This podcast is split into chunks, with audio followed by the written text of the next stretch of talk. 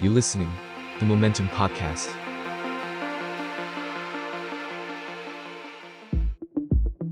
บ e โฮเดอร์พอดแคสต์มองอดีตเพื่อเข้าใจปัจจุบัน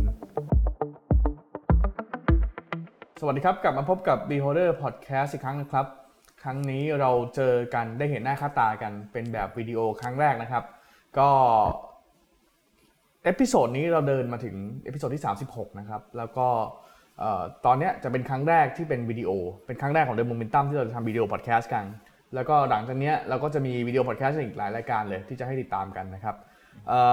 บีโฮเดอร์พอดแคสต์ก็เหมือนเดิม เข้มข้นเหมือนเดิม เราคุยกันเรื่องที่เป็นประวัติศาสตร์ ทั้งเรื่องการเมืองไทย ทั้งเรื่องประวัติศาสตร์โลกนะครับ แล้วก็เราจะคือก่อนหน้าเนี้มันมีคนคอมเมนต์ว่า ครับ ไม่ค่อยเห็นหน้าค่าตาของคนที่เราพูดถึง ใช่เพราะ ตัว ว่า ละครที่เราพูดถึง ตัวละคร เหตุก ค่อณ์ที่นข้างเย ราพูดถึ อะใน ใช่ โดยเฉพาะเรื่องประวัติศาสตร์เนี่ยบางทีบางคนถ้าเอ่อไม่ได้ติดตามตลอด ครับ ก็อาจจะแบบนึกไม่ออกเอ๊ะคนนี้พูดถึงใครอะไรอย่างเงี้ย ครับ ก็วิดีโอพอดแคสต์ของ The Momentum ที่จะเริ่มจาก Beholder เนี่ยก็จะตอบโจทย์ปัญหานี้ ครับ ก็จะตอบปัญหานี้ว่า เอ๊ะ เวลาเราพูดถึงไอ้ตัวละครไปถึงไหนแล้วไอ้คนที่ค่าหน้าค่าตาเป็นยังไง หรือบางที ป็ เรา น ย ชื่ ก ออะ ตั ไร วอย่างอะไรบางอย่างเนี่ยมันก็จะ ใช่ ได้มีภาพเนาะ ใช่ แต่ว่าคนที่ยังเอ่ออยากฟัง ครับ เน้นพอดแคสต์ก็ยังฟังได้ในช่อง ฟั ทา ได้ ง ยู่ เดิม ใช่ครับใช่ครับ ก็วันนี้ก็เป็นช่วงเวลาที่เราอยากจะพาย้อนเวลากลับไป หมุดหมายสำคัญอยู่ที่ปี2549 นะค ครั รับ ก็ เป็น เป็นเหตุการณ์สำคัญทางการเมืองที่เรารู้ เป็ กัน น ดี the beginning of everything เออ นะครับ นะฮะ แล้วก็ช่วงเวลานี้ก็เป็นช่วงเวลาที่สำคัญก็คือเป็นช่วงเวลาที่เกิดเหตุการณ์ที่เขาเรียกว่าคาร์บอม อ่า เนาะก็เป็นช่วงเวลาที่เนี่ยเราหยิบยกเรื่องนี้ขึ้นมาพูดก็มีเรื่องคุณทักษิณพอดี ครับ แล้วก็มีเรื่องที่พรรคเพื่อไทย เป็นพรรค อืม แกนนำจัดตั้งรัฐบาลพอดี อืม เอ่อเราก็จะพาย้อนเวลากลับไปในช่วงนั้นว่าเอ๊ะการเมืองเนี่ยมันร้อนแรง เกิ ข ดอะไร นาดไหน ขึ้นบ้าง มันหักเหลี่ยมเฉือนคมขนาดไหน อืม เอ่อผมเริ่มอย่างนี้ฮะคือตอนนั้นเนี่ยมันมีเรื่องของคำว่าคาร์บอมขึ้นมาเป็นครั้ อื ง ม แรก แล้วมันประเผอิญว่าตอนนั้นผมก็ยังเรียนอยู่เนาะยังเรียนมัธยมอยู่ แล้วก็มันบังเอิญว่ามีเหตุการณ์ที่อยู่ดีๆ ก็มีข่าวส่งมาในมือถืออ อืม ส่งมาใน SMS นี่แหละว่า สมัยก่อนเนี่ยเราจะตามข่าวเร็วที่สุดคือ SMS นะ ใช่ใช่ เอ่อ ตอนนั้นตอน TNN ป่ะ ตอนนั้นผมใช้ของเนชั่น อ๋อ ประมาณเดือนละ 35 บาท เออ จำได้ เออ แล้วก็ส่งเข้ามาในมือถือบอกว่า ครับ จับคาร์บอมได้ เออ เราก็นึกภาพไม่ออกหรอกว่า คาร์บอมคืออะไร คาร์บอมคืออะไร แล้วมันมาอยู่กลางกรุงเทพได้ยังไง อืม เนาะทีนี้ก็จำได้ว่าไปห้องพระครู แล้วก็เห็นว่าเอ้ยในทีวีเนี่ยก็มีภาพของรถยนต์แดวู อืม ซึ่งจอดอยู่ที่เอ่อแถวแถวบางพลัดเนี่ย อื แถ ม วแถวถนนเอ่อแถวแถวแยกอิสรภาพใกล้ๆบ้านคุณทักษิณ บ้าน เนี่ย ทักษิณบ้านจันทร์สองล่า ใช่แล้วก็เอ่อมีระเบิดอยู่เต็มคันรถ ครับ ตอนนั้นเรานึกภาพไม่ออกว่าเป็นยังไงเนาะ อืม ก็ได้เห็นว่าเอ้ยมันมีคาร์บอมจากกลางกรุงเทพแล้วเหรอคือต้องบอกว่าสถานการณ์เมื่อ10 17 ปีที่แล้วเนี่ยมันเป็นช่วงเวลาที่มีเหตุการณ์ความรุนแรงในสามจังหวัดชายแดนภาคใต้แล้วเนาะแล้วก็เวลาเราพูดถึงคาร์บอมเนี่ย ครับ มันก็เกิดในสามจังหวัดชายแดนภาคใต้บ่อย ใช่ แต่มันไม่เคยเกิดขึ้นในกรุงเทพเนอะ ใช่ แล้วก็ที่สำคัญเนี่ยมันเป็นอ่ะพูดง่ายๆคือ เขาเรียกว่าอะไรฮะ เป็นความพยายาม อืม ที่ เชื่อกันว่าจะรอบสังหาร ใช่ นายกรัฐมนตรี ใช่ ซึ่งมันไม่ค่อยมีนะในประเทศไทยอ่ะใน ใช่ ในความพยายามในการรอบสังหารผู้นำประเทศ ใช่ ดังนั้นมันก็เลยเป็นข่าวใหญ่มาก ใช่ ทีนี้ก่อนที่จะไปถึงว่าเหตุการณ์วันนั้นเป็นยังไง เออ ผมขอย้อนอย่างนี้ก่อนว่าหนึ่งปีก่อนหน้านั้นนะ ครับ ก็คือเป็นเป็นปี2548 อืมอืม เป็นปีที่พรรคไทยรักไทยเนี่ยประสบความสำเร็จสูงสุด ครับ คือ ในการเลือกตั้ง คือมีเสียงของสสเนี่ยที่นั่งสสถึง 377 เสียง ใช่ ทีนี้ 377 เสียงหมายความว่าเขาเป็นรัฐบาลพรรคเดียวได้ ใช่ แล้วก็เอ่อเป็นพรรคที่มีความแข็งแรงมากที่สุด มาก ในประวัติศาสตร์ไทย มาก นะคบ 377 นี่คือไม่เคยมีการเอ่อจัดตั้งรัฐบาลที่ต่อให้รวมเสียงหลาย ๆ พักมันสูงขนาดนี้ มันก็เล อันนี้ยพรรคเดียวด้วย มันก็เลยเป็นที่มาของคำว่าสองคำที่ เออ เป็นคำฮิตมาก ๆ คือ เผด็จการรัฐสภา เผด็จการรัฐสภา อืม แล้วก็ระบอบทักษิณ เออ เนาะมันมันจุดเริ่มต้นตรงนั้นเนี่ยมันเป็นจุดเริ่มต้น ครับ ของหลายๆอย่างที่แล้วก็ยังเกิดขึ้น อืม ทุกวันนี้ด้วยเนาะที่ทำให้มันกินเวลาหลายช่วงอายุคน อืม กินเวลาชีวิตของเด็กบางคนที่เพิ่งเกิดมา ก็เจอความขัดแย้งเนี่ยทั้งหมดเนี่ยมันเริ่มจาก 377 เสียงมาไทยไทย แล้ว เนาะ ก็มันก็เลยเป็นจุดเริ่มต้นของ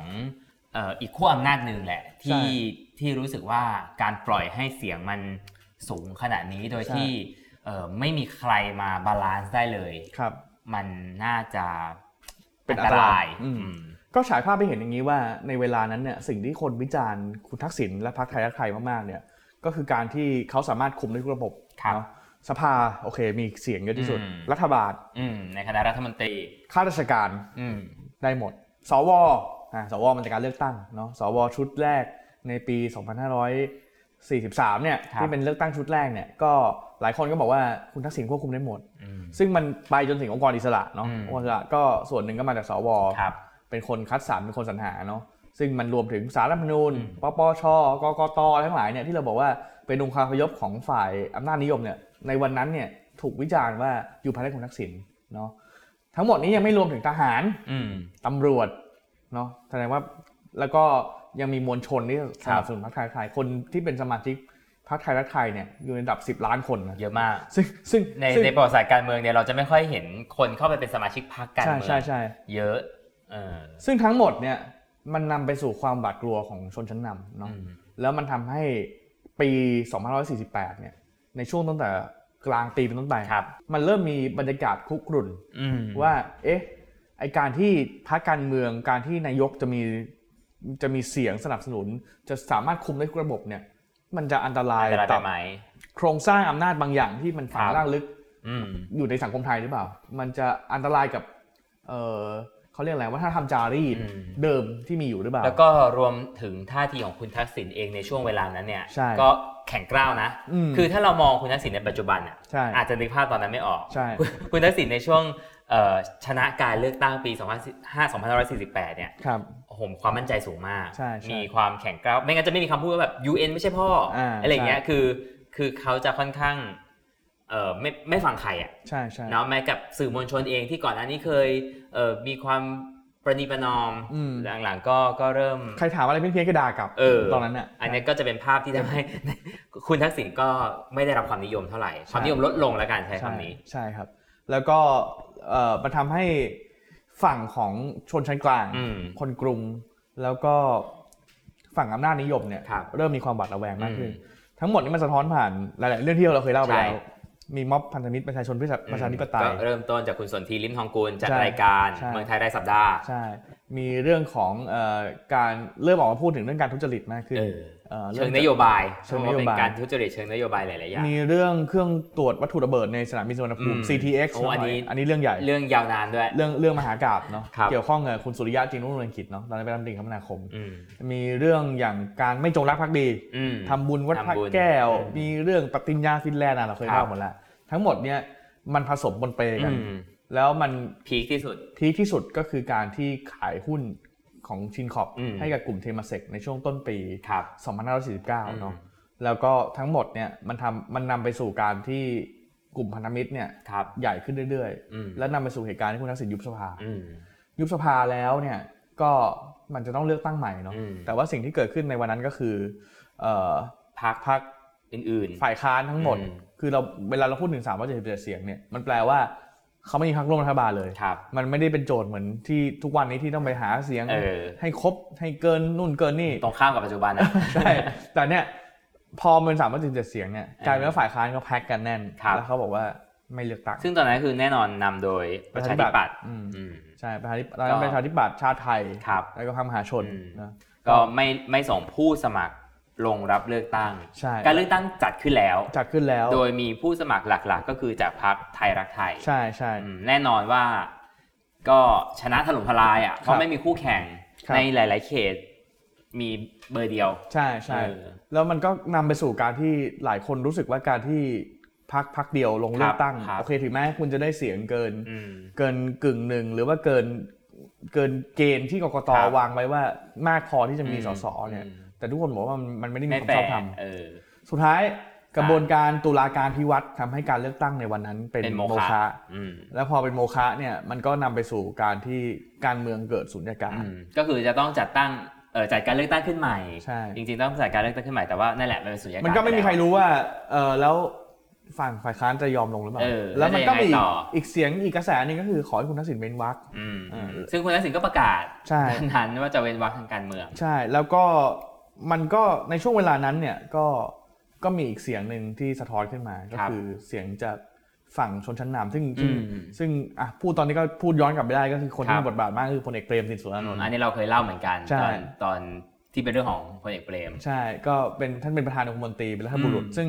ตอนนั้นเนี่ยก็ไม่มีใครแตะต้องเท่าไหร่ อืม ไม่มีใครกล้าแตะต้องเท่าไหร่แต่คุณทักษิณสวนกลับ อืม คุณสมัครสุนทรเวชซึ่งเป็นนักจัดรายการวิทยุตอนนั้นสวนกลับ เนาะแล้วมันกะทำให้เริ่มมีความขัดแย้งกันรุนแรงขึ้นระหว่างคุณทักษิณกับฝั่งชนชั้นนำ อืมเพราะว่าก็ต้องยอมรับว่าในช่วงเวลานั้นพลเอกเปรมเนี่ยเป็นตัวแทนของสถาบัน ใช่ เป็น ใช่ เป็นภาพแทนอ่ะ ใช่ ดังนั้นความขัดแย้งหรือเอ่อการการที่ไปพาดพิงถึงพลเอกเปรมเนี่ยมันก็ตีความหมายในในมุมของคนทั่วไปได้ว่ามันคือการพาดพิงไปถึงสถาบันพระมหากษัตริย์ เรื่องมันก็เลยยุ่งเหยิงไปหมด เออ เนาะตัดภาพกลับมาที่แยกบางพลัด ครับ วันที่ 24 สิงหาคม อ่ะก่อนที่จะ 2549 ก่อนที่จะไปลงดีเทลก็สังเกตวันดี ครับ ถ้าเราจำกันได้ 19 กันยา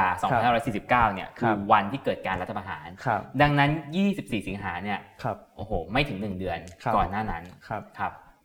ก็มีรถยนต์แดบูเอสเปโรนะ เป็นรถยนต์ที่แปลกมากในเวลานั้น คือผมเป็นคนเป็นคนชอบรถอะนะ แต่ว่ารถเนี่ยมันไม่ได้หาได้ง่าย อืมอืม ๆใช่ใช่เลือกรถมาทำคาร์บอมเนี่ย ก็ควรจะเลือกรถที่มัน หาหาง่าย เป็นรถที่หา แบบ ง่ายเป็นรถที่มันไม่แปลกไม่กล ทั่ว มกๆไป ลืน เออ ที่มันไม่ที่มันที่มันควรจะกลมกลืนกับรถอื่นบนท้องถนน นนี้คือไม่ ด้วย ต้องเป็นคาร์บอมหรอก แค่วิ่งเข้ามาในท้องถนนเนี่ย คนก็ต้องมองแล้ว เอ้ย นี่มันรถอะไรใช่ไหม ใช่ใช่ใช่ เออ ปรากฏว่ารถยนต์เดวูเอสเปโรทะเบียนถอฐานชอชิง 3085 เนี่ย ครับ ภายในรถยนต์เนี่ยมีระเบิด TNT ขนาด 4 กิโลกรัม อืม มีระเบิด C4 อีก 1 กิโลกรัม อืม มีแอมโมเนียมไนเตรตแล้วก็ถังน้ำมันอยู่ในรถ อื เนาะ ม มีการประกอบวงจรเรียบร้อย อืม นะครับพร้อมจุดชนวนได้ทุกเมื่อ ครับ เอ่อด้วยวัตถุระเบิดที่มีในรถเนี่ย อืม คาดว่าถ้าจุดระเบิดเนี่ยจะส่งผลกระทบรัศมีเป็นวงกว้าง 1 กิโลเมตรนะครับ โอ้ อะไรที่อยู่รอบๆสาม โอ้โห สามสิบถึงห้าสิบเมตร พังทลายหมด ตรงนั้นมีสะพานข้ามแยก เออ คาดว่าสะพานจะพัง เออ เนาะตรงนั้นมีโรงเรียนด้วย เออ โรงเรียนเขมสิริอนุสรณ์ อืม ซึ่งอยู่ใกล้ๆก็ โรงเรียนของคุณคุณช่อ นะฮะ เออ ก็ ตรงนั้นเนี่ยก็จะก็จะระเบิดไปด้วย ก็จะได้รับผลกระทบอย่างรุนแรงไปด้วย ครับ นะทั้งหมดเนี่ยมันก็เลยเป็นอันตรายอย่างยิ่ง อืม เนาะ อืม ว่า เอ๊ะทำไมถึงมีรถยนต์แด บูอยู่ตรงนั้น อืม มีวัตถุระเบิดอยู่ตรงนั้น ครับ ตำเอ่ออยู่ดีๆวันนั้นเนี่ยก็คือตำรวจเหมือนก็วอกัน อืมอืมอืม แล้วก็เดินไป อืม เจอรถยนต์คันนี้ เจอวัตถุระเบิดแล้วก็ ครั จับบ เอ่อคนที่ขับรถได้ เออ ซึ่งมาเจอทีหลังว่าเป็นทหาร เออ เป็นทหารยศร้อยโทชื่ออ ม คุณธวัชชัยกลิ่นชนะครับ เนาะเอ่อพอไปเจอระเบิดอย่างนั้น ทุกคนก็เลยเริ่มสงสัยว่า เอ๊ะทำไมเด็กไปอยู่ตรงนั้น อืม เป้าประสงค์คืออะไร อืม วัตถุประสงค์คืออะไร ม ก็เลยเอ่อเช็คข่าวกัน ครับ ทางตำรวจเนี่ยตอนนั้นก็คือคุณทักษิณก็คุมตำรวจได้ อืม ก็เช็คข่าวกันว่าเอ๊ะรถรถยนต์แดวูเนี่ยมันคืออะไร ครับ มันมาจากไหนเนาะเช็คไปเช็คมา ก็เจอว่ารถยนต์แดวูเนี่ยก่อนหน้าที่จะจอดอยู่ที่ใต้สะพานข้ามแยกบางพลัดเนี่ยไปวนเวียนอยู่แถวๆบ้านจันทร์สองล่า อืม บ้านของคุณทักษิณตรงจรัญสนิทวงศ์สิบ ก็ไม่ได้ สิบเา ไกลกันมาก ไม่ได้ไกลฮะไปไปวนเวียนอย่างนั้นเนี่ย อืม สักพักหนึ่ง อืม แล้วแล้วด้วยความที่อย่างที่บอกรถยนต์แดวู เออ ไม่ได้มีคนใช้เท่าไหร่เขาก็วอกันเนี่ยฮะว่า ครับ มันมีรถแปลกๆ มันแป วิ่ง ลกๆเพราะว่าแน่นอนว่าบ้านของนายกรัฐมนตรีเนี่ยอ่ะเราตัดภาพบ้านคุณไประยุทธไป ซึ่งแบบหลายปีมาเนี้ยมันจะไม่ค่อยมีเรื่องพวกนี้ ใช่ใช่ แต่ถ้าเป็นเมื่อก่อนนายกคนก่อนๆอ่ะ ฮะ บ้านเขาก็จะต้องมีเอ่อตำรวจ ใช่ มีทหาร ใช่ อารักขาอยู่แล้วตามปกติ ใช่ เพราะฉะนั้นถ้ามันมีความปกติมันจะไวมาก ใช่ ซึ่งอันนี้รถแปลก ใช่ วนเวียนอยู่ ใช่ อ่ะก็แน่นอนว่ามีการรู้ล่วงหน้า เผอิญว่าในวันนั้นเนี่ยคุณทักษิณเนี่ยออกจากบ้านเร็วกว่ากำหนด อืม กำหนดแรกเนี่ยเขาจะต้องไปประชุมตอน 9 โมง ครับ เนาะซึ่งอันเนี้ยเป็นกำหนดที่ตำรวจรู้ ๆอืมเป็นหมาย อ่ฝ่ายรักษา ที่ ค ต้ วามอปงลอดเตรียม ภัยรู้ เตรียมตัว นักข่าวรู้นะครับ ผม ปรากฏว่าคุณทักษิณเกิดออกเร็วขึ้น อืม ก็คือผ่านตรงแยกบางพลัดเนี่ยประมาณ8โมงครึ่ง ครับ ก็เลยสุดท้ายแล้วเนี่ยก็เลยไม่ได้ระเบิดเนาะแล้วก็เข้าใจว่าเอ่อคนขับรถเนี่ยก็คือคุณธวัชชัยเนี่ยน่าจะออกไปเดินตลาด หรือว่ากลับมาเตรียมตัวไม่ทัน แล้วก็มีอีกทฤษฎีหนึ่งที่บอกว่ารีโมทเนี่ย อืม เอ่อรีโมทที่กดระเบิดเนี่ย อืม มันบังอยู่มีเสาเหล็กบัง อ่า แล้วก็เลยมีการกวนสัญญาณกันก็เลยจุดระเบิดไม่ได้ อ่า ก็ก็เป็นเคราะห์ดีที่สุดท้ายไม่ได้ระเบิดเนาะ อืม แล้วก็เลยสุดท้ายแล้วก็เลยไปนำไปสู่กระบวนการจับจับกลุ่มทีนี้พอพอเข้าไปสู่กระบวนการจับกลุ่มเนี่ยก็สืบไปสืบมาเนี่ย ครับ มันก็มีเรื่องให้น่าสงสัยหลายเรื่อง อืมอืม ก็คือในช่วงเวลานั้นเนี่ยในช่วงประมาณเดือนสิงหาคมปี 49เนี่ยเราก็จะเห็นว่าโอเคมันผ่านผ่านช่วงเวลาซึ่งสำคัญมาก ๆ ของประเทศก็คือการเอ่อพิธี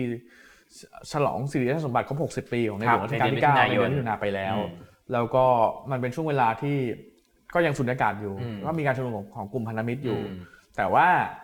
ในอีกแง่หนึ่งก็คือมีความพยายามในการที่จะไปสู่การเลือกตั้ง อืม เนาะ ในเวลาเดียวกันคุณทักษิณในช่วงเวลานั้นสิ่งที่คุณทักษิณเดินเกมก็คือการ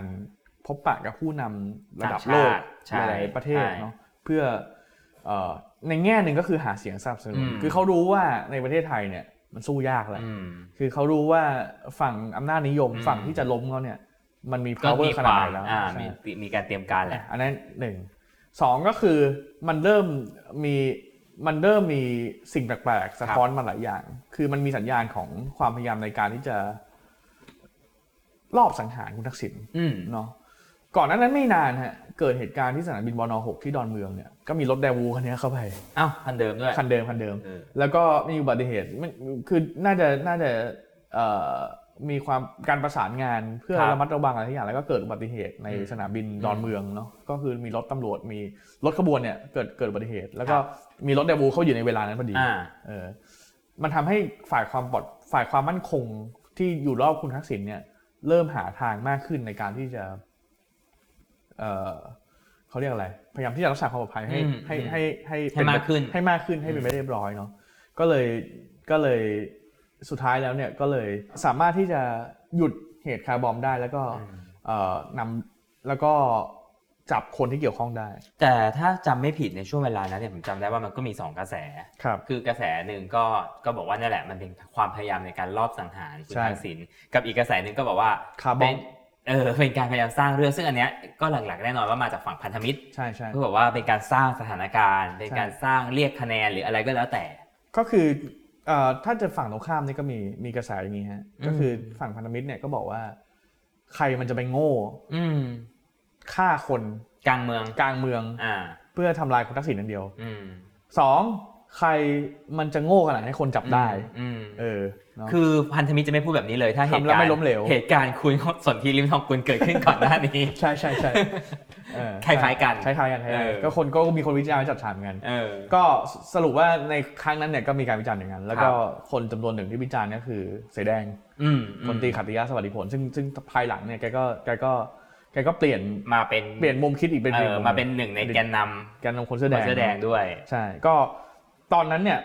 ก็เริ่มมีการขยายผล อืม จากคุณธวัชชัยกินชนะ ครับ ไปสู่คนอื่นๆที่เกี่ยวข้อง อืม ก็สามารถจับได้ฮะเพราะว่าเอ่อคนที่เป็นข้าราชการเนี่ยมันมันเห็นหน้าค่าตาอยู่แล้วว่าใครลูกน้องใคร ครับ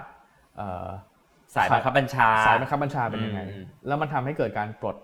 พลเอกพันลบปิ่นมณี ซึ่งเป็นรองผู้อำนวยการรักษาความมั่นคงภายในราชอาณาจักร ครับกอรมน ในเวลานั้นทันที เพราะว่าคุณธวัชชัยเนี่ยเป็นคนของพลเอกพันลบ อ๋อ แล้วมันก็เลยเริ่มมีการขยายผลว่า อ่า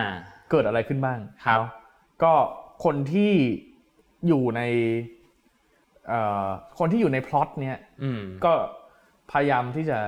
เล่าให้กับตำรวจฟังว่ามันเกิดอะไรขึ้นมา ครับ ก็ไปเจอว่ารถแดบูคันเนี้ยจอดอยู่ในกรมนที่สวนฤดูดีเนี่ยจอดอยู่สองวัน อืม แล้วก็เนี่ยวนๆมาวนไปวนมาแถวแถวบ้านคุณทักษิณเนี่ยเยอะ ตอนนี้เราก็ยังไม่รู้ใช่ไหมว่าทำไมเขาถึงใช้รถรุ่นนี้ ไม่รู้ แต่เอ่อในเวลานั้นคือเป็นรถที่ถูก คือคือเต็นท์ก็จะขายถูกๆ เพราะแดบูในเวลานั้นเนี่ยก็เข้าใจว่าไม่น่าจะมีในประเทศไทยละ อืม ก็คือเป็นรถที่เอ่อบริษัทแม่เนี่ยเขาก็ทิ้ง เออ ไม่ได้มีอะไรไม่ได้มีศูนย์ แต่มันก็เลยกลายเป็นเป็นรถที่แบบ จับจับได้ง่าย ใช่ใช่แต่กลายเป็นรถเป็นรถที่จับได้ จับ ง่าย จับตาได้ได้ไม่ยาก ใช่ เออ ใช่แล้วก็ตอนนั้นเนี่ยก็คือจะยักษ์เนี่ยจะยักษ์คือคือจ่าสิบเอกชาคิดจันทระเนี่ยนะฮะซึ่งเป็นคนที่เนี่ยคนที่หลายคน อืม บอกว่า อืม ไอเนี่ยบ้องไอเนี่ย อืม เป็นคนที่ทำให้พล็อดเนี่ยไม่สมเหตุสมผลเพราะเพราะแกเล่าหมดนะแกก็เล่าว่าเอ่อมีความพยายามในการจัดการคุณทักษิณโดยให้ระเบิดเนี่ยเป็นเรื่องของเอ่อการก่อการร้ายจากสามจังหวัดชายแดนภาคใต้ที่ขึ้นมา อืมอืม แล้วถ้ามันระเบิดแรงขนาดนั้นจริงเนี่ย ก็มันก็ไม่เหลือหลักฐานอะไรให้ให้จับใครผิดได้เนาะคนมันก็จะช็อกกัน แล้วก็ประเทศก็จะสูญญากาศอีกสักพักหนึ่งเพราะนายกไม่มีเนาะแต่ที่จ่ายักษ์พูดอีกเรื่องหนึงที่น่าสนใจก็คือ มีการบอกว่าถ้าระเบิดคาร์บอมไม่สำเร็จเนี่ย ครับ สุดท้ายจะเกิดการรัฐประหาร อืม ปรากฏว่าสิ่งที่พูดนั้นกลายเป็นเรื่องจริง อืม 19 กันยายน 2549 เกิดการรัฐประหารโดยพลเอกสนธิบุญรักลินและคณะคอมชจริง อืม แล้วก็ล้มคุณทักษิณเอาไม่ได้จริง อืม นะครับ ทั้งหมดนี้มันนำมาสู่ว่า แล้วทำไมถึงต้องทำอะไรรุนแรงขนาดนั้น เออ ทำไมถึงต้องฆ่าแกล้งกัน ครับ ทำไมถึงต้องใช้พล็อตเนี่ย อืม ในการที่จะล้มคุณทักษิณเนาะก็ต้องย้อนกลับไป อันนี้เราจะแฟลชแบ็กไปมาเนาะทำเหมือนหนังให้มันดูตื่นเต้นก็จะบอกว่าในช่วงเวลาสามถึงสี่เดือนก่อน อืม อาจจะสักช่วงเมษายนหรือช่วงประมาณครับ ต้นปี 49เนี่ยช่วงเวลาที่เราพูดว่า มันมีเรื่องของความวุ่นวาย อืม เรื่องของการยุบสภา มีการเลือกตั้งโมฆะเนี่ย ครับ สิ่งที่เกิดขึ้นในพล็อตของชนชั้นนำเนี่ยคือมีการประชุมวงเล็ก อืม อยู่ที่บ้านของคุณปีมาลากุลในอยุธยาอยู่ตรงสุขุมวิทเนี่ยนะฮะ อันนี้คือเป็นคำบอกเล่า อันนี้เป็นคำบอกเล่า แล้วซึ่งต่อมาคุณปียอมรับเป็นเรื่องจริง อ่า เออก็คือมีวงสนทนาเล็กๆ แล้วก็มีบรรดาอีลิททั้งหลาย อืม เข้าไปประชุมเนาะ อืม อันเนี้ยคุณพันลบปิ่นมณีเนี่ยตอนหลังเนี่ยแกเปลี่ยนข้าง แกเปลี่ยนมาอยู่กับคุณยิ่งรักษณ์เออตอนคือแกเปลี่ยนตั้งแต่สมัยคุณสมัครแล้วแหละ อืม แล้วก็สมัยคุณยิ่งรักษณ์เนี่ยก็มาช่วยดูแลกอรมนอ ครับ แล้วก็ถ้าสังเกตบีโฮเดอร์ที่ผ่านมา เราจะรู้ว่าคุณพันลบเป็นตัวละครที่ เกี่ยวข้องตั้งแต่กบฏเมษาฮาวาย อืม กบฏ อืม อะไรก้าวกันยา ครับ พฤษภาธมินคุณพันลบเกี่ยวตลอด อืม เรื่องนี้คุณพันลบก็เป็นตัวละครสำคัญเออคุณพันลบเนี่ยเปลี่ยนข้างมาอยู่กับคุณยิ่งรักษณ์ ครับ คุณพันลบก็เล่าให้ฟังว่าพล็อตเรื่องเนี้ยมันเริ่มจากบ้านคุณปี อืม ทีนี้บ้านคุณปีมีใครอยู่บ้าง โอเค มีคุณปีมาลากุลคุณปีเป็นเป็นเจ้าของนิสสานดิฉัน อืม เป็นเอ่อเจ้าของ แปซิฟิกกรุ๊ป เจ้าเจ้าของเจ้าของสื่อ เออ แปซิฟิกกรุ๊ปคุณสมัครชอบเรียกไอหัวเถิกคนหัวเถิกอะไรเงี้ยนะเพราะว่าแกแกก็หัวเถิกๆหน่อยนะครับ มีคุณ มีคุณสุรยุทธ์พลเอกสุรยุทธ์จุลานนท์ซึ่งต่อมาเป็นรัฐมนเป็นนายกหลังการรัฐประหาร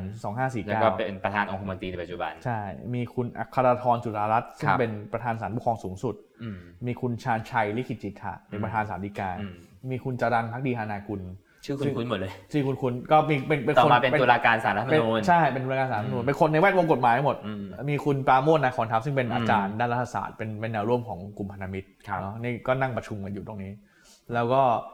วิธีการก็คือ อันนี้คุณพันลบมาเล่าเนาะ อืม ก็คือ คุณปียกขึ้นมาว่า มีวิธีไหมที่จะทำให้คุณทักษิณหายไป อืม เออ คุณพันลบก็พูดขึ้นมาในวงประชุมว่า ไม่ได้หรอก มันถ้าหายไปก็คือ มันก็ต้องลบกันอะแต่ละคนก็มีกองกำลังคุณทักษิณมีทั้งทหารตำรวจ อืม เออแล้วเราก็จะไม่ลบกันมันก็จะน่าจะยืดเยื้อ แต่ถ้าหายไปเฉยๆ ก็อาจจะพอมีวิธี ก็เป็นวิธีง่ายๆเลยนะ ก็เป็นวิธีง่ายๆ เป็นคิดง่ายๆเลย ใช่ใช่ อาจจะเป็นทานอสก็ได้ครับดิดนิ้ว ใช่ใช่ใช่ เออ แล้วก็อันนี้ก็โค้ดคุณพลบเนาะ อืม เป็นเรื่องจริงทั้งสิ้นจะมาพูดเล่น ๆ ได้ยังไง เพราะมีการกินข้าวหาลือกันถึง 7 คน อืม แล้วก็มีการพูดกันว่าจะต้องเล่นพันตำรวจโททักษิณทางกฎหมายวันนั้นก็เลยมีนักกฎหมายมาประชุมเยอะ อืม จะเล่นพันตำรวจโททักษิณทางกฎหมายได้ยังไง แล้วก็มีคนที่เข้าใจเรื่องระบบกกตเข้ามา อืม แต่ตอนนั้นในยกกตก็ล้มการเลือกตั้งก็ไม่สำเร็จ เพราะว่ายังมัน อืม มันต้องนำไปสู่การเลือกตั้งอ่ะ อืม เออมันจะพุชให้ให้เกิดวิกฤตรัฐธรรมนูญบ่อยๆมันมันมันในเวลานั้นมันยังไม่ ใน เคย เวลา ทำ นั้นยังอ่าเป็นเรื่องยากอยู่สุถ้าด เป็น ท้าย ปัจจุบัน ยุบยุบยุบ ใช่ใช่ ยุบ ใช่ตอนนั้นมันยังไม่มีเรื่องการยุบพัก เออ สุดท้ายก็เลยนำไปสู่การรัฐประหาร ครับ เนาะแต่ว่าคุณปี อันนี้คุณปีก็ต้องให้ความเป็นธรรมกับคุณปีคุณปี อืม บอกว่า อืม เป็นการพูดคุยกันทั่วไป อืม มันจะพูดกันเรื่องรัฐประหารได้ยังไง เพราะว่าการรัฐประหารเนี่ยมันต้องใช้ทหาร อืม วันนั้นในวงประชุมก็ไม่มีทหารนะ เอ คน อมีแต่นักกฎหมาย ถึงมีคุณสุรยุทธ์คุณสุรยุทธ์ก็เกษียณไปแล้วเนาะ เออ ไม่ได้มีอำนาจอะไรแล้วเนาะสุดท้ายก็เลยแฟลชแบ็กกลับมาที่ เหตุการณ์วันนั้น เหตุการณ์วันนั้นที อืม 24 สิงหา2549นำไปสู่การขยายผลห อืม ลาย ๆ อย่าง ครับ นำไปสู่การจับกลุ่มนายทหารขบวนการที่เกี่ยวข้อง อืม ก็คุณทักษิณอันนี้คุณทักษิณมาเล่าในขับเฮาเนาะ อืมตอนหลังละ ตอ ที่ นหลั เรา งละตอนหลังละ ได้ฟังกัน มีคนถามแหละ มีมีคนถามเรื่องนี้ อืม แล้วก็คุณทักษิณก็ย้อนเรื่องนี้พอดี คุณทักษิณก็บอกว่า รู้ว่ามีขบวนการมีความพยายามในการลอบลอบสัง รอบสัง หา หาร ร จริง อ่า ครั้งแรกเกิดขึ้นที่ในช่วงเวลาของการหาเสียงใหญ่ของพรรคไทยรักไทยที่สนา ครั ม บ หลวง อืม มีสไนเปอร์ขึ้นไปที่ตึกคณะนิติของธรรมศาสตร์ อืม แล้วก็เตรียมสไนเปอร์ไว้แต่ว่าเผอิญว่ามันมีนักศึกษาจำนวนมากเขาเลยนั่งปืนไม่ได้ ครับ เนาะก็เลยพลาดไป ครั้งที่สองคือที่สนามบินดอนเมือง อืม ที่เราเล่าไว้ อืม แล้วก็ครั้งที่สามคือคาร์บอม อืม คุณทักษิณเล่าว่ามันมีทหารชั้นก็มีหลายหลาย ครับ แต่ไม่ได้เอ่ยชื่อนะว่าเป็นทหารชั้นไหน ก็มาเล่าให้ฟังว่าแผนในการลอบสังหารเป็นยังไงบ้างเนาะเพราะว่าตอนหลังจากเกิดเหตุการณ์คาร์บอมเนี่ยก็มีทหารจำนวนหนึ่งซึ่งซึ่งไม่ได้ซึ่งซึ่งกลัวว่าจะถูกปิดปาก เออ เออ เพราะว่าไปเกี่ยวข้องไง ก็เลยมามอบตัว อืม แล้วก็เผอิญตอนหลังเนี่ย มันพักของคุณทักษิณมันก็ยังกลับมามีอำนาจได้เนี่ยก็เล่าให้ฟังว่ามันเกิดเหตุอะไรบ้าง อืม ก็บอกว่าเขาก็เล่ารายละเอียดทั้งหมด แล้วมันก็ตรงหมดว่า อืม ทหารพลเอกพลตรี คน พ นั้ ล น โท คนนี้ คนไหนใครเกี่ยวบ้าง ครับ ถ้ารัฐประหารเสร็จถ้าฆ่าคุณทักษิณเสร็จใครจะเป็นนายก อืม ปรากฏมันตรงหมด เนาะ อืม ซึ่งอันเนี้ยคุณทักษิณบอกว่าอัดเทปไว้ อืม แต่ว่ายังไม่ได้มาเปิดเผย เพราะว่า อืม กลัวว่าบ้านเมืองมันจะขัดแย้งกันมากกว่า นี่ นี้ เดี๋ยวไปฝากไว้ที่ฝรั่งเศสแล้วอี เดี๋ยว ก ไป ห้า ฝาก สิบ ไว้ ปีมาเปิด อ่าใช่ใช่ใช่ เพอถึงคุณไม่ใช่นะคนละคนอันนี้ ใช่ อันนี้ไม่จริง แล้วก็สุดท้ายเนี่ยเรื่องใหญ่เนาะ เออ กับการที่มี เออ มีมีคาร์บ มี อม คาร์บอม แล้วก็ รอบสังหารผู้น เรียนรอบสังหารผู้นำ อืม ปรากฏว่าเรื่องเนี้ย มันเอาผิดได้แค่เรื่องของการครอบครองวัตถุระเบิด ำเออ แต่ว่าเรื่องของคาร์บอมอะกระบวนการทางกฎหมายไม่เคยไปถึง เออแล้วแน่นอนเพราะพอหลังรัฐประหารแล้วอ่ะเหตุการณ์นี้มันก็ ใช่ค่ หา อย ย ๆเฟด ไป ลง อืม ซึ่งทั้งหมดเนี้ยเอ่อมันทำให้เห็นว่ามันก็มีอะไรแปลกๆในบ้านเมืองนี้อยู่ อืมอืม เนาะ แล้วมันก็มีอะไรที่เราไม่คิดว่ามัน ก็ จะ มี เด กระบวนการ มั ลอย เได้ ลอยนวลพ้นผิดอยู่เสมอ และเป็นเช่นนั้นตลอดมาจะเป็นอย่างนี้ตลอดไปเนาะ อืม สุดท้ายก็คนที่ก่อเหตุก็ติดคุก 4 ปีครึ่งนะฮะเรื่องการครอบครองวัตถุระเบิดต้องออกจากราชการไป แล้วก็ค่อยๆเฟดออกไป ส่วนเรื่องคาร์บอมก็ ถึงวันนี้ผมผมคิดว่าถ้ามองย้อนกลับไป 17 ปี คนก็คนก็ค่อนข้างเชื่อว่าเออมันก็เป็นเป็นเรื่องที่อาจจะเกิดขึ้นได้จริงเนาะ อืมอืม แต่ว่าทั้งหมดเนี่ยฮะเราก็เราก็ยังไม่รู้ว่าสุดท้ายแล้วเนี่ยตัวละคร ถ้าเราจะวาดพล็อตให้มันเห็นมีเส้นลากว่าใครทำอะไรบ้าง จบยังไงเนี่ยมันอาจจะยังไม่ชัดมากก็รอฟังเทปคุณทักษิณหรือรอรอคุณทักษิณกลับมาเล่าเองเนาะว่าเป็นว่าเป็นยังไง แต่ว่าทั้งหมดเนี่ยมันก็สะท้อนให้เห็น ผมว่าผมว่าผมว่าอย่างนี้เอ่อมันสะท้อนว่าการเมืองไทยเนี่ย มันมีความสลับซับซ้อน อืม มันมีเรื่องของอำนาจมากกว่าที่เราเห็นชั้นเดียว ใช่ มันมีหลายเลเยอร์มากๆ มันมีหลายเลเยอร์ นนะ มัน แล้วแล้วมันก็ไม่ใช่เป็นอำนาจที่ทับซ้อนกันอย่างเดียวนะ ใช่ มันมีความแบบอำนาจนี้มีเหนือกว่ามี ใช่ เออคือมันมันมันมีความพัวพัน ใช่ มากเหมือนกัน แล้วก็มันเป็นไปได้เสมอในการที่จะเกิด เออ ความรุนแรง โดยที่ประชาชนตกเป็นเหยื่อ และจะเป็นเช่นนั้น เป็นเช่นนั้นตลอดมาและจะเป็นเช่นนั้นตลอดไป อืม เนาะแล้วก็สุดท้ายแล้วเนี่ยกระบวนการลอยนวลพ้นผิดกระบวนการยุติธรรมไทยเนี่ยแทบจะเป็นเรื่องเอ่อถ้าจะเป็นเรื่องที่เป็นไปไม่ได้เลยสำหรับในทางการเมือง ใช่ มันสามารถที่คน ดำเป็น จะ ขาวขาวเป็นดำ ดำเป็นขาวขาวเป็นดำจะลอยนวลกันได้ตลอดเวลา ไม่มีใครเอาผิดใครไม่ได้ตลอดเว คืลอา คือมองดูแค่เรื่องเนี้ยตถ้ามันเป็นเรื่องที่เกิดขึ้นในประเทศที่แบบมีประชาธิปไตย ใช่ ที่สมบูรณ์ ใช่ ในประเทศที่พัฒนาแล้วอ่ะการมีคาร์บอม เอางี้เอาการมีระเบิดอยู่กลางเมือง สังหาร ไม่ว่า ผู้นำ จะระเบิดหรือไม่ระเบิดก็ตามถูกไหมแล้วมีความพยายามในการสังหารผู้นำมันเป็นเรื่องใหญ่มาก ครับ เพราะหนึ่งคือผู้ที่จะเสียหายมันไม่ใช่มีแค่นายกอ่ะ ครับ มันมันเป็นโอ้โหเอฟเฟกต์มันเยอะมาก ครับ เพราะฉะนั้นเรื่องนี้มันแบบก่อการร้าย ครับ มันเป็นเรื่องที่แบบต้องเอาผิดแบบมาก ๆ แต่สำหรับประเทศไทยคือ เป็นแค่เหตุการณ์ที่ไม่มีใครพูดถึงอีก ใช่ แล้วก็ไม่ได้ถูกเอากลับมาเป็นบทเรียนอะไรเลย ใช่ อืม อันนี้ก็เป็นบทเรียนเล็กๆ เรื่องเล็กๆ ที่ขยายวิสุภาพใหญ่ ใช่ เป็นรูปแบบของ beholder ที่เราจะนำเสนอกัน เออ เป็นประจำนะครับ ซึ่งซึ่งเนี่ยอาจจะเป็นเหตุผลที่พลเอกประยุทธ์ยังคงอยู่ใน เป็นไปได้ อยู่ เป็น ใน ไปได้ บ้านพักทหารอยู่ก็เป็นไปได้ เป็นไปได้นะฮะก็นี่คือประเทศไทยนะครับ อืม แล้วก็คงจะเป็นอย่างนี้ต่อไปเรื่อยๆนะครับ ครับผมก็มีอะไรที่น่าสนใจอีกมากมาย ครับ สำหรับ Beholder นะครับแล้วก็หามาแล้วก็เอ่อเห็นว่าถ้ามีโอกาส เราอาจจะได้เจอกับแขกรับเชิญด้วย ใช่ ต่อไป beholder หลังจากนี้จะเป็นจะจะมีจะมีพาร์ทของ beholder talk เนาะ อืม ซึ่งเราจะชวนแขกรับเชิญมาเผื่อใครเบื่อหน้าเราสองคนจะได้เห็น ใช่ หน้า ครับ คนอื่นๆ มีเสียงอื่นๆมาพูดบ้างนะครับ ใช่ ส่วนจะเป็นใครจะเป็นเรื่องอะไรนะครับ ก็ติดตามกันตอนต่อไปนะครับสำหรับวันนี้ Beholder Podcast ลาไปก่อนครับ สวัสดีครับ สวัสดีครับ You listening, the Momentum Podcast.